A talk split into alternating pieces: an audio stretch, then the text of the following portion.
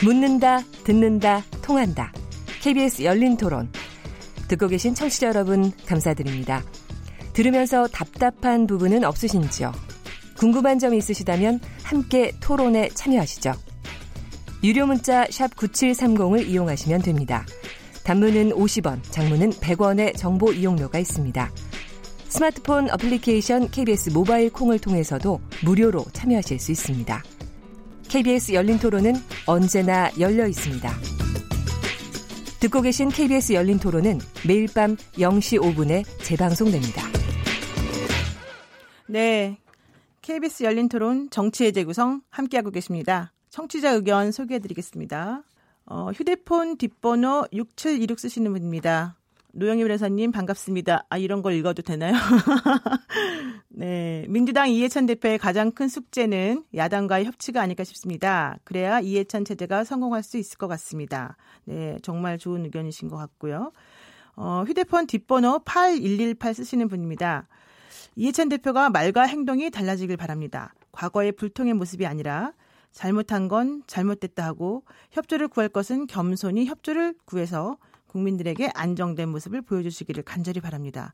아, 두 분 다 이해찬 대표에 대해서 바라는 말씀인데 그 양쪽 측면이 서로 다른 것 같으면서도 또 한 가지 방향성을 가지고 얘기가 되고 있는 것 같습니다. 문자 보내주시면 너무 감사합니다. 저기, 아, 아, 아. 네, 배종찬 본부장입니다.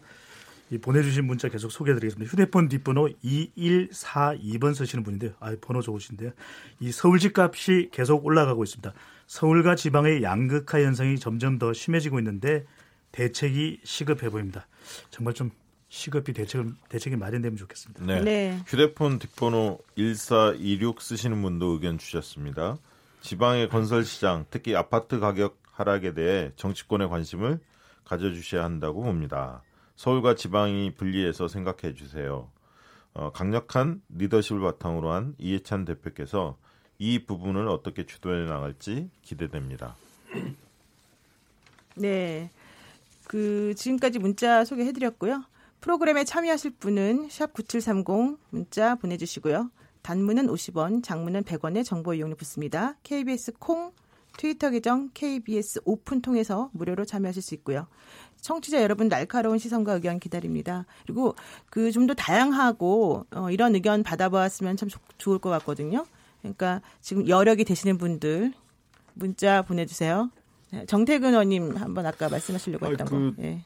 아까 그 강기정 의원이 말씀하신 것 중에서요. 그러니까 지금 오늘 예를 들면 김동연 부총리의 국회 답변을 보면 통계청장의 해석상의 문제는 차이가 있는지 모르겠지만 네. 통계상의 오류를 보기가 어렵다라는 게 이제 김동연 부총리의 얘기고 더더군다나 이 정부에서 유능하다고 그래가지고 지금 그 뽑은 지 일 년 삼 개월뿐이 안 된 사람이에요. 근데 새로 지금 그 통계청장으로 임명된 강신욱 청장 같은 경우가 얼마 전에 최저임금의 인상 효과가 근로계층만 따져가지고 네. 구십 퍼센트 긍정적이다라고 해서 논란이 됐던 분이에요. 기본적으로. 네네. 그래서 아니, 기본적으로 자영업이 이십삼 점 사 퍼센트가 있는 나라에서 근로소, 근로자 소득만 가지고 긍정적인 효과다라고 얘기해서 엄청나게 논란이 됐던 분인데 그래서 저는 뭐 어차피 대통령이 인사를 한 거예요. 뭐 국회에서 질타를 한다고 해서 국민이 비판을 한다고 해서 언론이 비판을 한다고 해서 인사가 지금 고쳐지지는 않는데 만약에 실제로 지난번과 같이 그렇게 이제 대통령한테 오독 잘못 읽힐 수 있는 식으로 보고서가 올려지거나 통계가 발표되면 네. 그 책임은 고스란히 정부가 가는 거예요. 기본적으로. 네. 그래서 굉장히 엄혹한 상황이라고 생각해야 되는 거고 그런 일이 저는 절대 일어나지 않기를 바랍니다. 개인적으로. 네, 알겠습니다. 지금 그 통계청장 경질 혹은 교체에 대해서 말씀 나눴는데요. 이제 조금 분위기를 좀 달리 한번 가볼까 합니다. 우선 그 여러분들 지금 케이비에스 열린 토론 정치의 재구성 지금 듣고 계시는데요. 그 최근 더불어민주당과 정의당 간에 그 연일 각을 세우고 있는 모습 여기에 대해서도 좀 얘기를 해야 되지 않을까 생각이 들거든요. 이 부분에 대해서 좀 더 구체적이고 리얼한 얘기를 좀 듣고 싶습니다. 그 강기정 전 더불어민주당 의원, 정태근 전 한나라당 의원, 박시영 윈지코리아 부대표, 배종찬 리서치앤리서치 본부장하고 함께 하고 있습니다. 여러분들 민주당과 정의당 간에 어, 각을 세우고 있는 모습이라던가 이런 것들에 대해서 의견 있으신 분들은 의견 많이 많이 보내주시기 바랍니다. 우선 첫 번째로 제가 한번 질문 한번 해볼게요. 먼저 그 강기정 의원님께 한번 질문해 보겠습니다. 지금까지 야당으로부터 범여권 아니냐 이런 비판을 정의당이 사실은 받아왔지 않습니까? 정의당이 뭐 민주당의 뭐 뭐뭐다 이런 얘기까지 했었었는데요. 근데 요즘에 보니까 균열 요즘이 조금 보이는 것 같습니다. 정의당이 그 최근 민주당의 우클릭 행보에 대해서 상당히 비판을 지금 세게 하고 있는 건데 어떻습니까? 우클릭에 이제 지적받는 부분이 이제 은산분리정 대, 은, 그렇죠. 대표적으로 은산분리법 완화, 예, 네. 완화가 하나가 있고 오늘은 또 이제 그 규제 프리존법 하나가 있습니다. 그리고 이제 더 나아간다면 시민사회 진영의 일부에서 그 비대면 비대면 병원 진료, 네, 네. 예, 원격 진료, 예, 원격 진료, 거죠? 원격 진료 네. 이런 법에 대해서 이제 우리 정부가 규제 개혁 차원에서 또 아이씨티 아이씨티 기업 음, 진흥 차원에서 창업 벤처 차원에서 이렇게 이제 그 규제 개혁을 하자 이래서 이제 문재인 대통령과 우리 정부에서 추진을 합니다. 네. 물론 이것에 대해서는 이런 법 방금 이야기했던 여기다 이제 서비스 발전 기본법까지 포함해서 사실상 저도 현역 국회의원일 때 반대했던 내용이 많고요. 네. 지금 우리 민주당 내에서도 이 의견은 분명히 있습니다. 그래서 예를 들면 인터넷 은행 은산분리법 같은 경우는 은행법을 원래는 고쳐야 되는데 그렇지 않고 아무튼 특별법을 하나를 만들어서 인터넷 은행 특별법을 만들자 이렇게까지 정부 문재인 대통령께서 이제 좀 우회한 그래서 근본적으로 은산분리, 금산분리는 건들지 않다 하더라도 어, 소기의 목적을 달성하자 네. 이렇게 했는데 지금 합의가 잘 안 되고 있어요. 근데 이것은 정의당과 민주당의 합의 뭐 우익이냐 좀 우쪽으로 가냐 더 진보로 가냐 논란이 이미 끝났습니다. 왜냐하면 지금 현재 사 내지 십 퍼센트 투자하던 것을 삼십사 퍼센트 정도 투자할 수 있도록 이렇게 네. 합의는 다 됐으니까 단지 오히려 자유한국당과 우리 민주당 또는 정의당과의 갈등이 깊어진 거죠.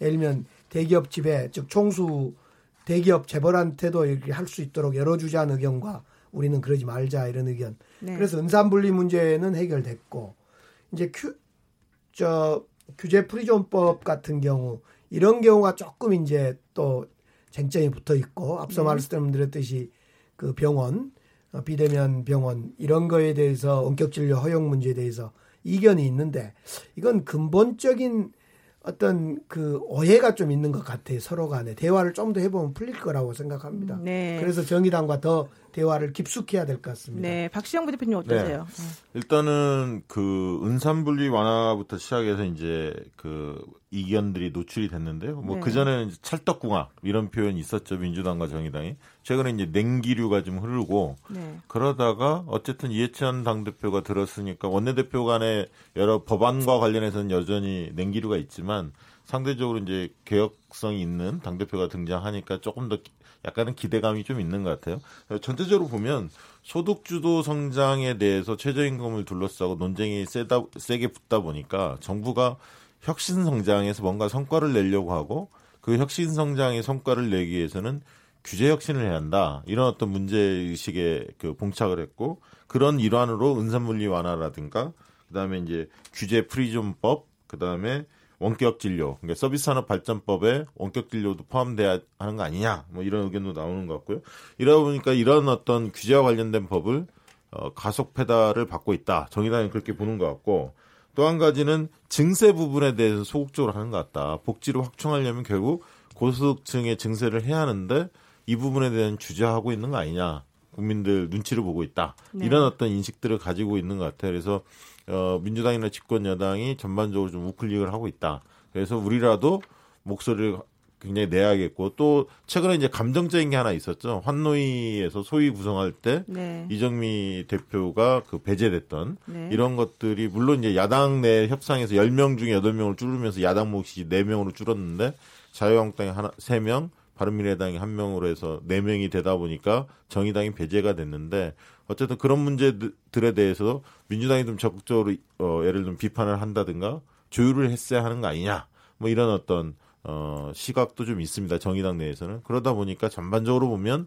민주당과 조금 각을 세우는 지금 그런 상황이 벌어지고 있습니다. 그런데 그 부분에 대해서는 음. 민주당에서 좀 얘기를 한 것 같아요. 우리가 사실은 그렇게 한 게 아니다. 우리가 일 안, 네. 이 안 내면서 우리 그 정의당이 포함될 수 있도록 우리가 양보도 사실은 했는데 마치 민주당이 그런 식으로 한 것처럼 오해되는 게 좀 불편하다 이런 얘기 하고 있거든요. 배종찬 본부장님 어떠세요?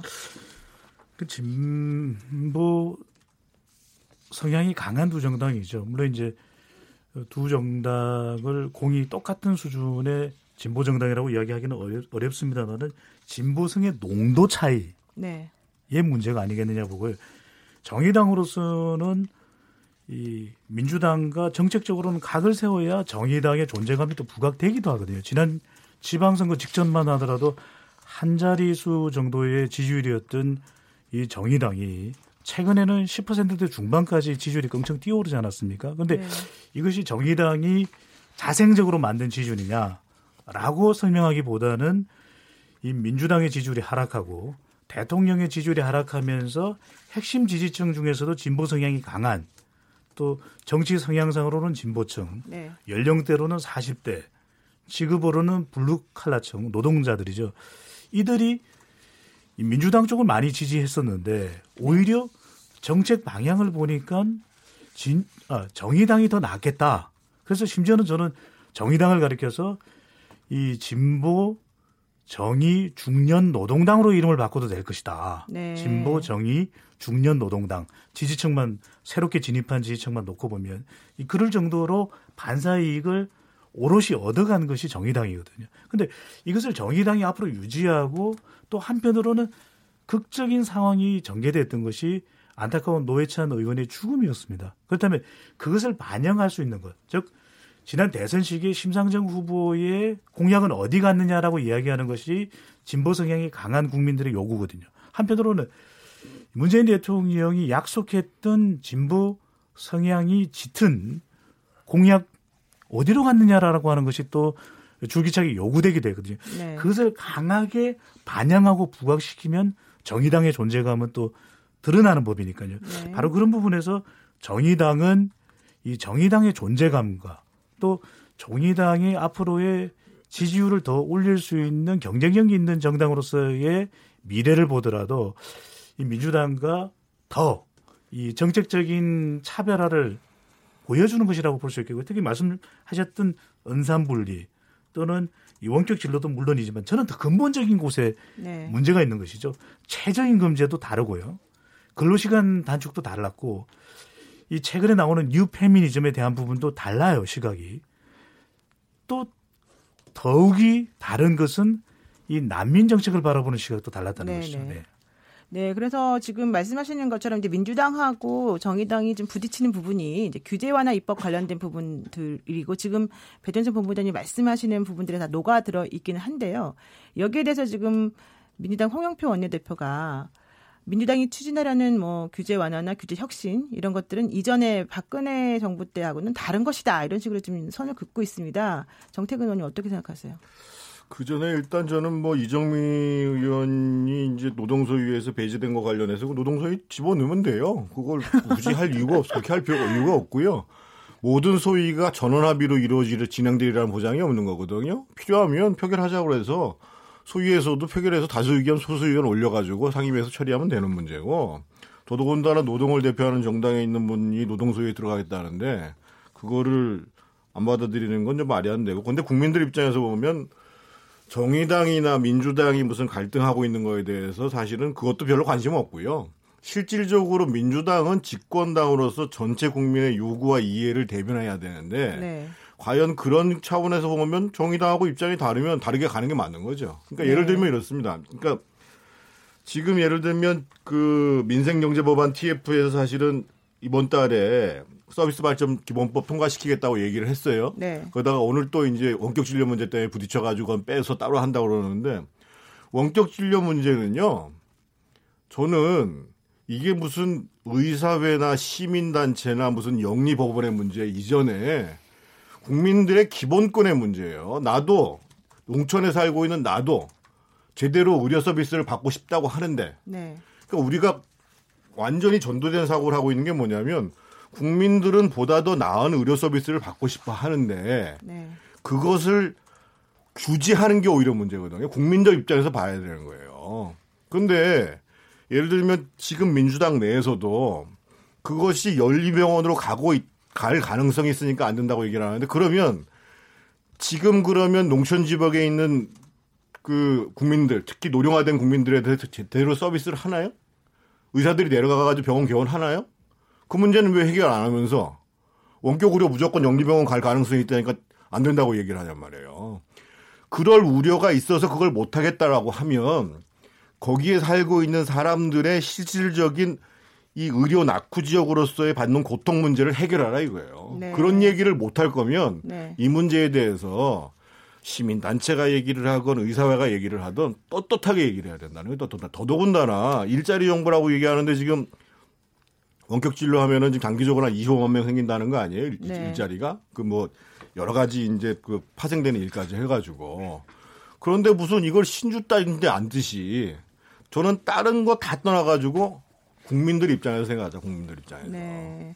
그래서 지금 말씀하신 것처럼 김태년 민주당 정책위 의장도 반대보다 대안을 제시해라 이제 이런 얘기를 지금 하고 계시는 거잖아요. 강 의원님 어떠세요? 일단 우리 정부에서는 지금 원격, 원격 의료에 대해서 원론적으로 저도 어, 제가 국회의원일 때 반대를 했거든요. 네. 근데 지금 우리 정부에서 그래도 그건 역시 어, 원격적으로는 전면적 허용하지 않고 산간벽지나 농어촌 이렇게 의료 접근성이 어려운 지역에 한정해서 원격 의료를 하도록 하자 이렇게 지금 입장을 내놓고 있습니다. 그런데 이제 모든 정책이라는 건 한 번 풀리면 계속 풀리기 때문에 의료 영리화 문제라든가 이런 문제가 실제로 있고 또 반론도 만만치 않습니다. 저도 이제 이 문제를 가지고 현장에 있는 의사들 얘기를 들어보면 결국 원격 진료를 하더라도 병을 치료하거나 수술을 하거나 어떤 행위를 하게 되면 결국 대면을 해야 될 거다. 그래서 원격 진료에 대한 어떤 그 실효성이 별로 없을 거다. 이렇게 어떤 반론도 펴입니다. 그런데 저는 뭐 그 점은 백 번 양보를 해서 결국은 지금 정부에서 내놓고 있는 산간벽지나 농어촌 지역, 그 의료 접근성이 떨어진 지역을 공공의료를 대충 하, 대폭 확충하든지 그렇지 않으면 그 정도는 허용하는 것이 정답이다 이렇게 생각합니다. 제가 원격 진료에 대해서 한 말씀만 더 드릴게요. 제 당사자로 네, 말씀드리는 건데 말씀해 주시고, 예. 제가 저희 어머니 대신 약 받으러 지난주에 이제 일반 병원이에요. 그러니까 거기에 지금 이십 년째 다니고 계시거든요. 제가 네. 무슨 과라고 말씀은 안 드리겠습니다만. 저희 어머님이 지금 여든다섯 살인데 병원까지 가가지고 직접 대면을 해가지고 약을 받기가 굉장히 어려워요. 제가 두 시 못, 못돼서 갔는데 무려 얼마를 기다렸냐. 한 시간을 기다렸어요. 그래서 두 시 전에 일부러 갔는데도 불구하고 육십, 칠십 대 되는 노인분들이 앉아가지고 쭈르륵 기다리고 있어요. 근데 그래서 제가 대신 가가지고 의사하고 상담해서 어머님 어떠십니까? 이 약 쓰는 게 어떠십니까? 잠은 잘 오십니까? 네. 그 요즘 뭐 이걸 쭉 물어봐서 제가 대답해 줘야 돼요. 근데 다만 이제 저하고 의사 사이에서 커뮤니 이게 그분이 문제가 되는지 모르겠습니다만, 근데 저희 어머니는 약을 드셔야 되겠고, 그래서 아들이 대신 가가지고 아들이 곧 우리 어머니의 상태를 그대로 얘기해가지고 약을 타오는 게 현실이란 말이에요. 그리고 그러지 못 조금 몸이 괜찮으신 노인네들은 거기 가가지고 한 시간씩 기다리고 앉아 있는 거예요. 그렇게 할 바에야 원격 진료를 해가지고 우리 어머니하고 의사하고 대면을 해서 의사가 직접 어머니 잠은 잘 주무십니까? 이 약 쓰는 게 맞습니까? 몸이 맞습니까? 이렇게 해가지고 하면 되는 거죠. 그걸 왜 꼭 모든 환자들이 큰 병원만 찾기 때문에 결국은 의사들은 피해를 보고. 그러니까 실제로 지금 노령화 사회가 점, 저희 어머님이 지금 여든다섯 시거든요. 네. 제가 보기에는 그렇게 한 시간 이상씩 가가지고 두 시간 가가지고 약 못 타오셔요. 기본적으로. 이게 현실적으로 벌어지는 일인데 왜 현실에 벌어지고 있는 국민들의 고통에 대해서는 생각 안 하고 일방적으로 의사가 존재하는 이유는 환자를 위해서 존재하는 거예요. 의사를 위해서 의료법이 존재하는 게 아니고, 그런 문제에 대해서 저는 집권당에서 특히나 국민들의 고통에 대해서 먼저 헤아리겠다고 얘기를 했기 때문에 저는 이 문제에 대해서 좀 심각하게 생각해야 됩니다. 네. 근데 지금 정의당에서 얘기하는 거는 생명, 안전, 환경 이런 것과 관련된 부분에 대해서 규제 완화를 쉽게 하는 것은 좀 위험하다 이런 취지잖아요. 그런데 지금 우리가 논의하고 있는 원격 의료 진료 이런 것도 사실은 국민의 생명 안전과 같이 직결되는 부분이거든요. 지금 의사들 얘기는 대면하지 않으면 위험할 수 있다 뭐 이런 얘기도 사실 하고 있거든요. 그러니까 그런 부분에 대해서는 또 생각해볼 부분이 있는 거 아닙니까? 제가 조금 전에 말씀드리잖아요. 많이 타야 한 달입니다, 약을. 네. 많이 타야. 그러면 저희 어머니가 못 나가셔가지고 네. 약을 못 받아오면 그거 어떡할 거예요? 네. 배본부장님은 어떠세요? 우리 정 의원님 말씀에. 저희 부모님은 약을 잘 타고 계셔야죠. 그렇게 말씀하시면 참. 그러면 일단 그럼 약을 잘 못 타시는 부모님을 두신 분 안 계신가요? 뭐 저도 이제 예. 어머니가 지금 구십구 세예요. 아, 최근 한 사 년 전까지만 하더라도 제가 병원을 모셨고 이제 같이 함께 사니까 모셨고 네. 다니는 병원에 다니면 참 불편했어요. 네. 그 결국은 제가 답변 다 하는 건데. 그렇죠. 뭐 이제 그런 걸 보면 원격으로 한 거 얼마나 편리하겠습니까? 그런데 이제 결국은 이제 이 문제는 아무튼 결론적으로 우리 민주당에서는 문재인 정부에서는 아무튼 일부 지역에부터 시범적으로 실시하자는 입장이기 때문에 뭐 제가 드릴 말씀은 없습니다. 이게 이게, 이게 여론조사를 해보면요, 실질적으로 뭐 최근에 이제 그 의료 영리화에 대해서 여론조사 결과가 별로 나오진 않았는데 이게 이제 박근혜 정부 때 굉장히 첨예하게 그렇죠, 대립됐던 대립했죠. 사안이었죠. 그 당시에는 이제 여론조사 해보면 어, 대개 이제 국민 다수는 의료 영리화에 대한 어떤 거부감이 있습니다. 그리고 우리나라의 의료제도가 잘 돼 있다. 미국이나 이런데 이제 정보들이 워낙 빨리 돌기 때문에 미국에서는 돈 없으면 치료 못 받는다는 거 다 알고, 알고 있거든요. 그래서 건강보험 제도, 어, 제도라든가 이런 것들이 굉장히 잘 돼 있다는 거를 국민들이 알고 있고요. 그래서 이제 다만 이제 원격 어, 진료에 대해서 논란이 많았는데 일부 제한적으로 하자. 네. 이 주장은 좀 설득력이 좀 있는 것 같아요. 사실은. 그래서 좀 전향적으로 그 부분에 대해서는 좀 받아들일 필요가 있지 않나 그런 생각을 제가 한마디만 더 하겠습니다. 강기정입니다. 제가 사실은 그 말씀을 안 드렸는데 이명박 박근혜 정부 한 칠 년 동안 제가 어, 영리병원 반대 대책위원장입니다. 민주당. 네. 그렇기 때문에 이 문제에 대해서 누구보다 이슈를 좀 잘 알고 있다고 생각했는데요. 지금 이제 이 시점에서 국민들의 생각을 좀 존중하고 국민들의 의견을 반영한다면 일단 산간 벽지 지역부터 시범을 좀 해보는 것도 나쁘지 않다고 생각합니다. 네. 네.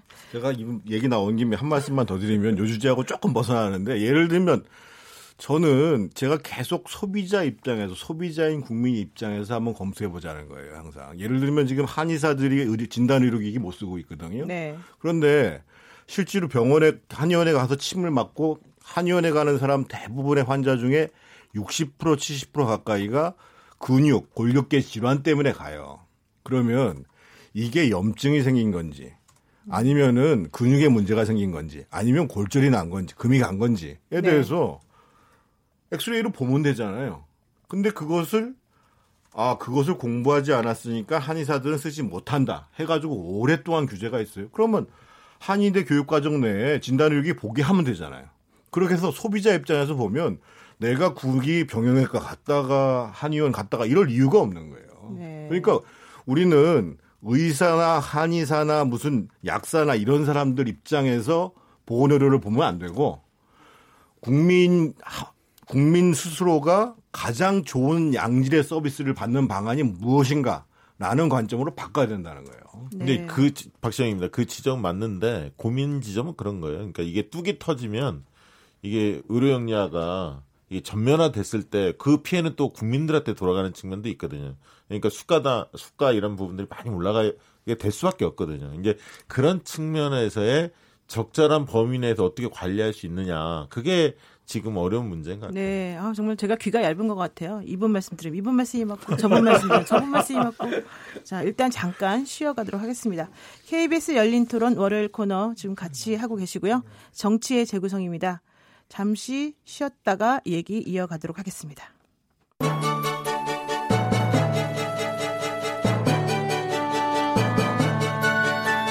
라디오 토론이 진짜입니다. 묻는다, 듣는다, 통한다. 케이비에스 열린 토론. 네, 문자 소개해드리겠습니다. 휴대폰 뒷번호 오오팔공 쓰시는 분. 더불어민주당은 앞으로 경제 현안들에 대해서 현장 중심의 방향을 내놔야 한다고 봅니다. 현재 정부가 내놓는 경제 부분 대책들은 단기적인 효과밖에는 없는 것 같습니다. 네, 정말 장기 단기 참 어려운 일입니다. 예. 네, 콩으로 김상환 아이디 쓰신 선생님이 주신 글입니다. 조지 레이코프의 이야기를 보면 중도를 잡으려다가 원래의 색깔을 잃어버리면 집토끼도 놓칩니다. 원래의 개혁 주도를 바탕으로 중도의 시민들에게 개혁의 과실이 돌아가도록 하는 것이 지금의 민주당을 포함한 진보 진영의 과제라 생각합니다. 감사합니다. 휴대폰 뒷번호 오칠공사 쓰시는 분, 이해찬 당대표 선출 축하합니다. 그러나 청와대 입장에 따라가지만 말고 견제를 할 수 있어야 당이 살아납니다. 아닌 건 아니라고 제대로 말을 해주십시오. 감사합니다. 네, 문자 참여 많이 해주셔서 너무 감사드리고요. 여러분 콩으로도 지금 많이 보내주고 계십니다. 그 지금 제가 오늘 처음 이 진행을 하고 있는데 어, 상당히 이제 뜨거운 토론이 계속 이어지고 있는 것 같습니다. 어, 지금 이제 이제는 좀 세 번째 주제를 한번 얘기를 해볼까 하는데요. 그 바른미래당 전당대회가 사실은 얼마 남지 않았죠. 그래서 지금 여기에 대해서 안심이냐 유심이냐 뭐 좀 논란이 많습니다. 얼마 전에 또 우리 또 이렇게 뭐 도망간다는 표현을 써서 사실은 문제가 됐습니다만은 어쨌든 안철수 전 대표가 그 한국에서 어 또 독일로 간다고 하더니 가지 않고 안심을 지금 밑에서 뭐 움직이고 있는 거 아니냐 이런 논란도 나왔었었는데요. 어쨌든 간에 월요일 열린 토론 정치의 재구성 육 일 앞으로 다가온 바른미래당 전당대회 얘기로 넘어가 보겠습니다. 강기정 전 더불어민주당 의원, 정태근 전 한나라당 의원, 박시영 윈지코리아 부대표, 배종찬 리서치앤리서치 본부장과 함께 하고 있습니다. 자, 지금 그 구월 이일이 바른미래당 전당대회죠. 네. 예, 레이스 초, 초반부터 이 안철수 전 대표의 의중 안심이 어디 있냐 이런 논란이 지금 벌어지고 있는데요. 문제는 후반까지 이게 계속 이어지고 있다는 거죠. 지난번 지방선거 이후에 사실은 정계에서 어느 정도 조금 어, 물러서는 것처럼 사실은 다 생각이 됐었었는데 그렇지 않은 것으로 얘기가 되고 있습니다. 어떻게 보고 계십니까? 우리 박시영 부대표님. 아니, 사실 뭐 안심 논란이 있는 게 저는 뭐 자연 발생적이라고 봐요. 왜냐하면 네. 그 안철수 전 대표가 사실 선거에 영향을 미치지 말라는 법은 없거든요. 네. 이게 뭐 불공정 경선은 사실 아니에요. 어, 당이, 당의 유력 주자가 자기 목소리 낼 수 있죠, 사실은. 그런데 이제, 음, 자유, 그, 바른미래당의 상황을 보면 이 문제가 이제 간단치 않다는 거죠. 왜냐하면 흔히 말하는 안철수, 유승민 두 분이 거의 대지주인데 세력 분포로 보면, 어, 바른미래당의 당원들이 사실은 국민의당 출신들이 좀 더 많거든요. 네. 한 두 배 이상 많습니다. 그러다 보니까 되게 안심 논란 있고 당선, 보증 수표 이렇게 이제 비춰진다는 거죠. 근데 지금 어, 잘 보셔야 할 음, 부분이 뭐냐면 바른미래당이 실질적으로 화학적 결합이 이루어진 상태냐, 국민의당과 바른정당 출신이 그렇지 않거든요. 그리고 당의 미래를 봤을 때 지향하는 가치는 합리적 보, 뭐 개혁적 보수, 합리적 중도나 진보 뭐 이런 얘기를 해서 어, 흔히 얘기해서 보수층하고 중도층을 장악하겠다.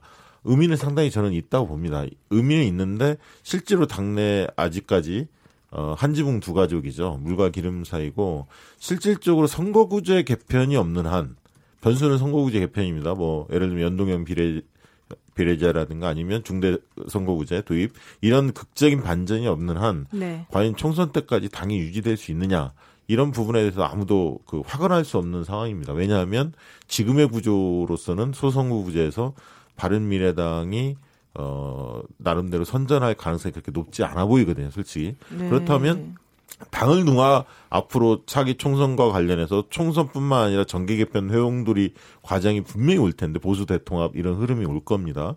그 과정에서 당의 입장을 어떻게 정리할 거냐 이거 굉장히 중요하거든요. 그러니까 안철수 어, 전 대표 입장에서는 사활적이라고 볼 수밖에 없습니다.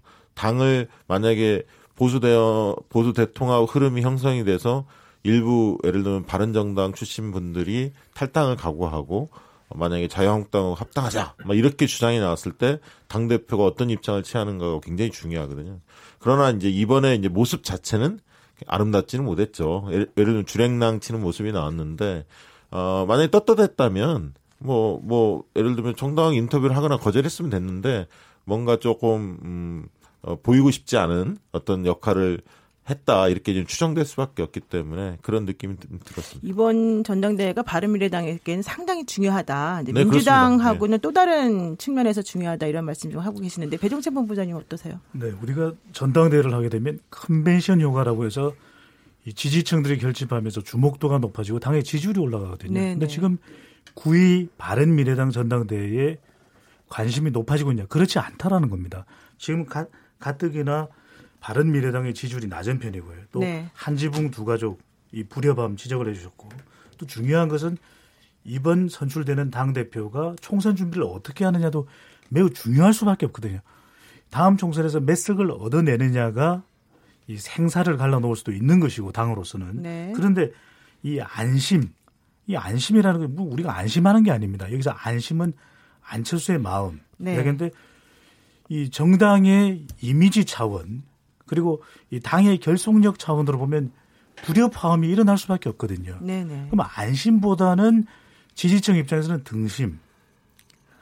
네, 방, 방송 사고네요. 네, 안심보다는 안철수의 마음보다는 네. 오히려 등심은 평등한 마음, 네. 동등한 기회를 부여하는 분위기 이것이 더 중요할 수 있다는 것이고 네. 우리가 유승민 전 대표의 영향력도 있지만 유심히 작동한다. 그럼 유심히 작동 안 하면 무심입니까? 이러진 않거든요. 그러니까 네. 지금 중요한 것은 누군가의 영향력보다는 어떤 새로운 변화가 만들어질 수 있느냐. 그래서 적어도 이 손학규 대세론이 나오고 있지만 이 손학규 전 대표, 손학규 후보가 지금 개인으로서 이 당의 지지율을 끌어올릴 수 있는 영향력이 있잖아요. 그렇지 못하다는 겁니다. 네. 그러면 누구의 마음, 누구의 심 이거보다는 오히려 당의 이 전당대회에 관심을 끌어모으는 모으는 것이 필요한데 지금 바른 미래당의 전당대회를 앞두고의 상황은 내 코가 적자다. 네. 그렇지 못하다. 네. 정태근 의원님 코멘트. 일단 아마 여기 계신 분들도 지금 그 바른미래당 후보 대표 후보로 나오신 분들의 지금 대표 슬로건이 뭔지 공약이 뭔지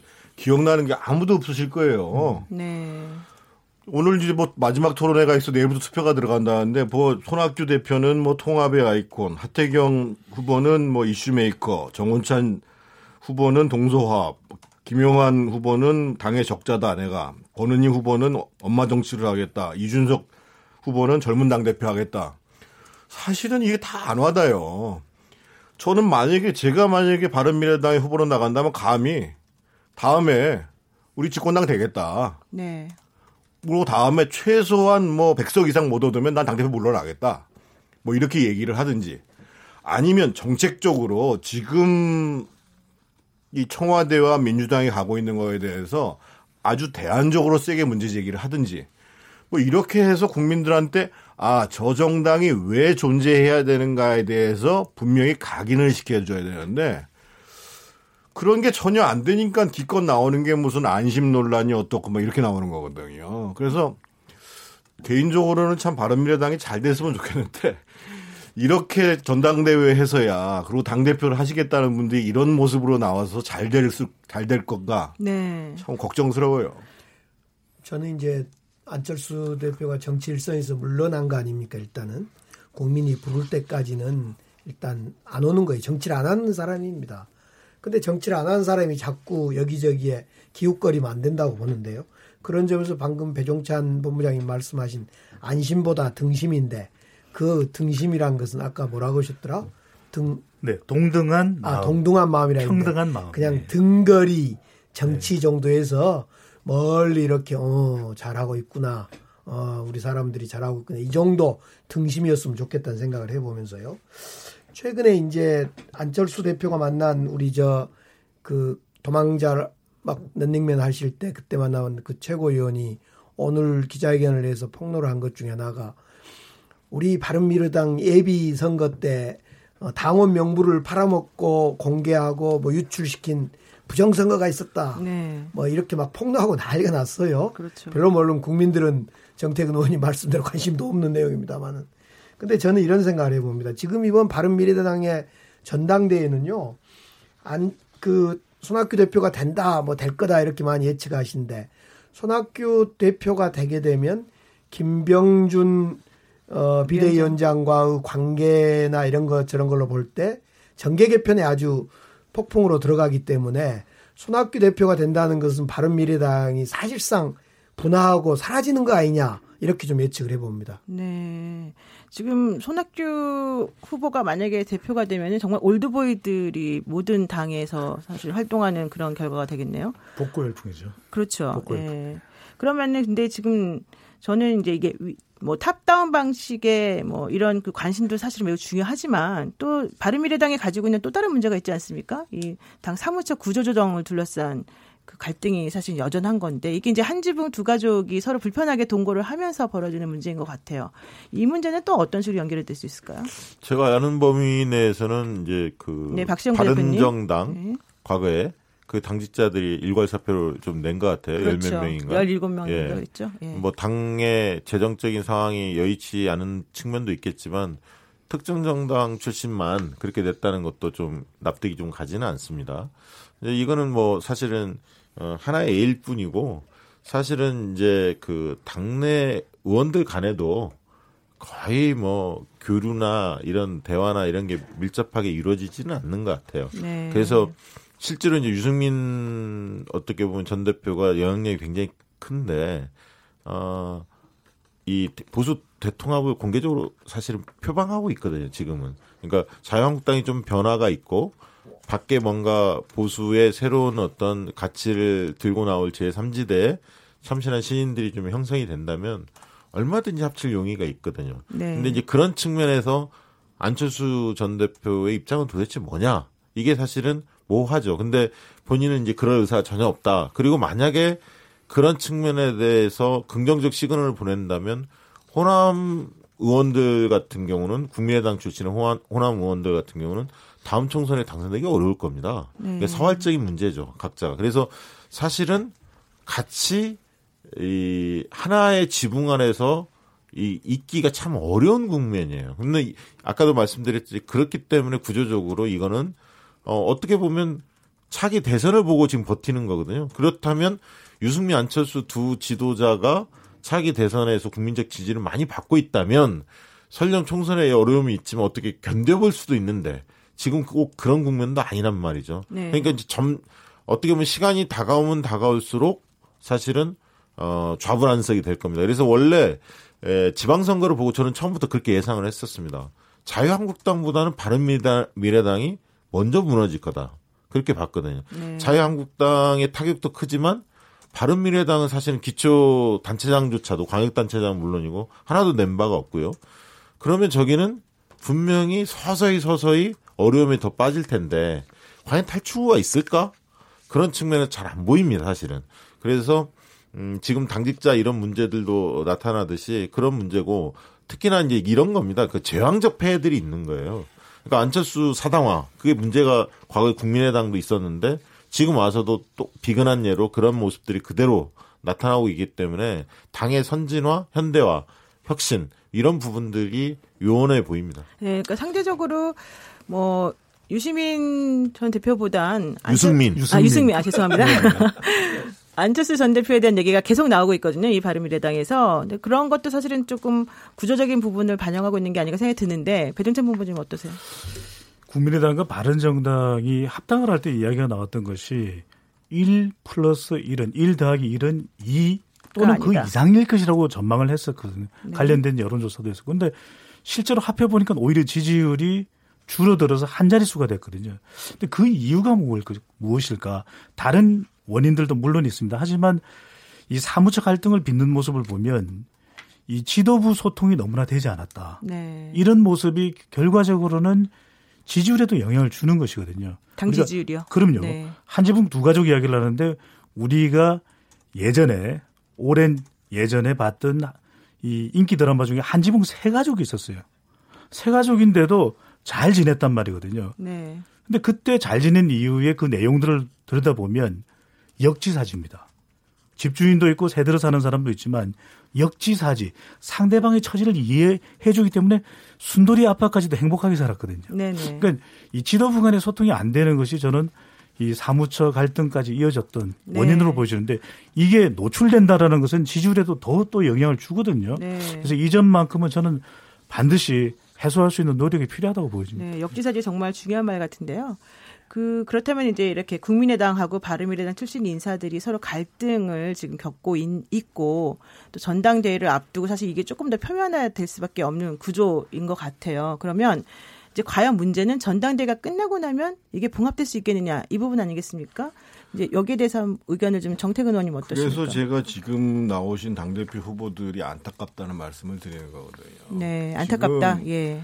차기 총선까지가 지금 한 일 년 팔 개월 남았거든요. 네. 지금 민주당 지지율이 사십 퍼센트대고 그리고 자유한국당이 이십 퍼센트, 바른미래당이 칠 퍼센트잖아요. 네. 민주당 지지율이 계속 빠진다. 그러면 이 표는 갈 데가 정의당하고 바른미래당뿐이 없습니다. 이게 네. 자유한국당으로 가지 않아요, 기본적으로.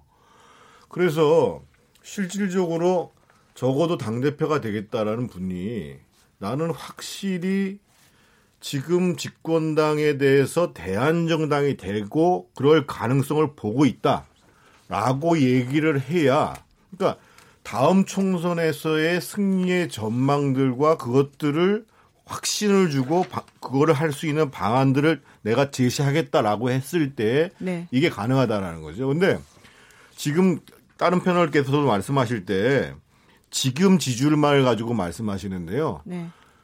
한국 정치에서 일 년 팔 개월이면 아주 긴 시간이 남은 겁니다. 아주 긴 시간이 남는 거고 더더군다나 지금 경제 고용위기가 현실화되고 있는 시점이에요.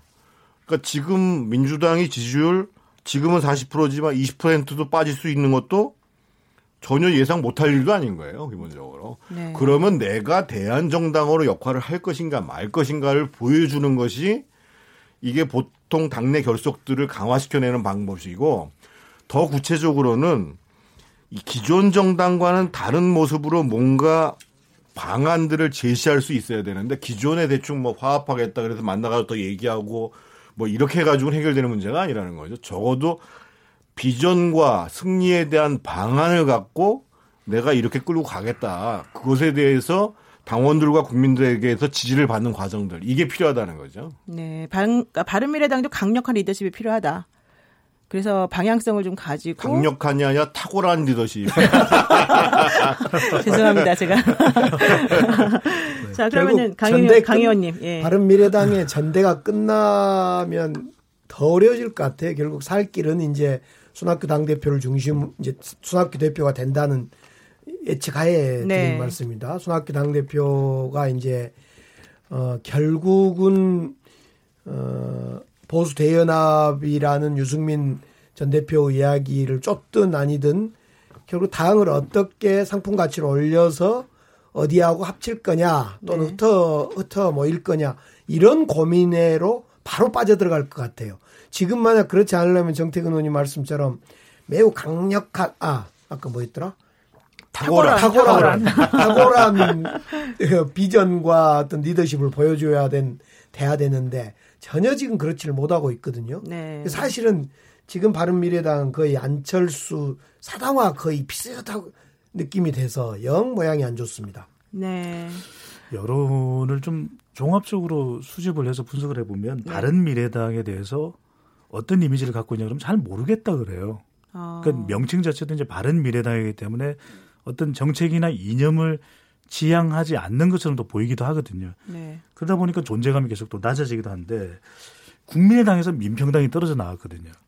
그렇다면 결국 바른미래당을 바라보는 시각은 이 두 정당이 합해졌기 때문에 이 다른 시각, 다른 방향이 존재할 수밖에 없다면 지역 기반도 다르거든요. 그렇다면 지역을 또 초월해라. 그러면 이념 기반도 중도 보수일까 중도일까 약간 진보성도 띌까 잘 모르겠다는 것이거든요. 그러면 이념도 초월해라. 네. 그러면 지금 국민들은 계속해서 손에 잡히는 정당을 원하고 있거든요. 그러면 가장 중요한 것은 바른미래당이 가질 수 있는 것은 정책적 정체성을 가지면 된다. 정책적 정체성. 그러니까 네. 우리는 어떤 정책을 할 정당이다라는 걸 보여주기만 해도 이 지지할 수 있는 지지층들이 만들어질 것이거든요. 네. 그렇다면 그것을 통해서 아 이런 정책을 하는 정당이라면 정책적 정체성을 알겠고 중도 정당이구나. 중도 정책을 표방하는 것이구나. 이렇게 되면은 이 지지층들이 모여들 텐데. 네. 그러니까 좋은 예가 이 정당이 될 것 같아요. 이태리의 오성운동 정당이 있거든요. 네. 우리는 무엇을 할 것이다.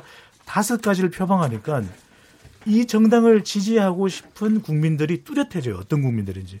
이 그런 것들을 좀 반면 교사해보면 직합니다. 예. 네. 지금 그 당명을 뭐 바꿔야 되네 이런 얘기 나오는 건 자유한국당이었는데 바른미래당도 좀 생각을 해봐야 된다 이런 것 같아요. 저도 한마디 예, 박시영입니다. 짧게 박시영 드리면 예. 이번에 이제 특활비 폐지 관련해서 그 바른미래당의 원내대표 네. 김관영 원내대표 상당히 목소리를 내서 주도한 게 있습니다.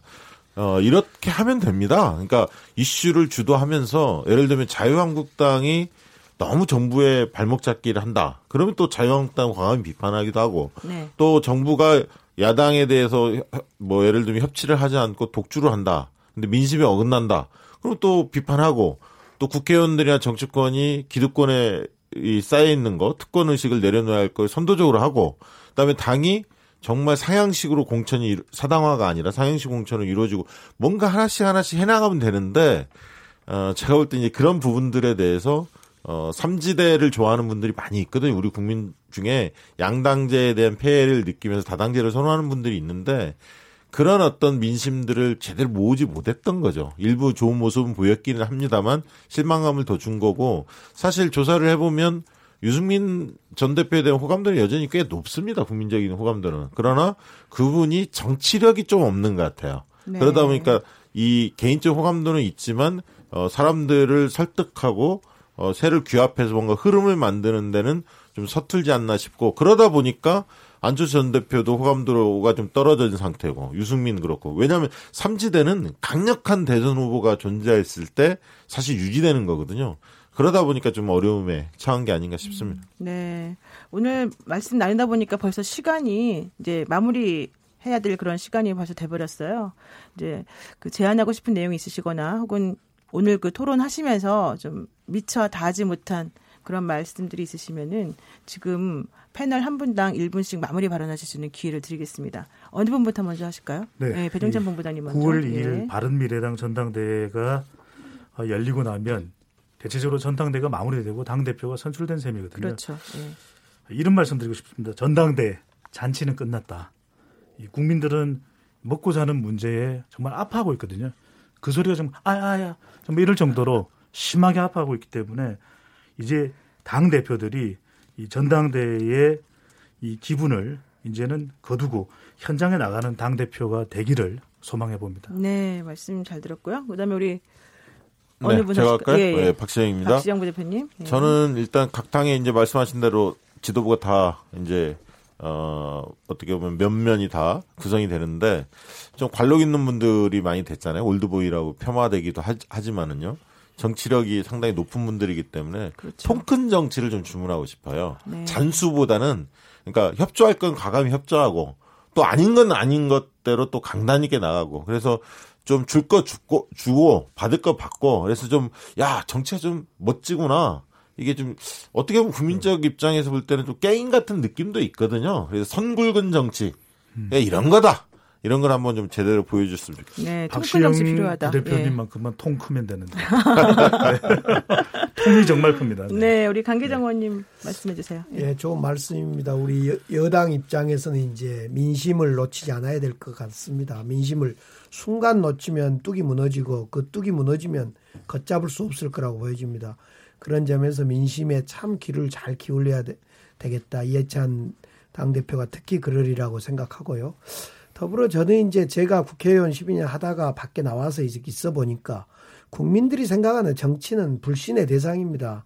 그도 그럴 것이 어느 것 하나 앞서 말씀드린 통 크게 국익을 위해서 타협이 잘 안 돼요. 네. 이 정치가 저도 그랬는가 봐요. 과거에.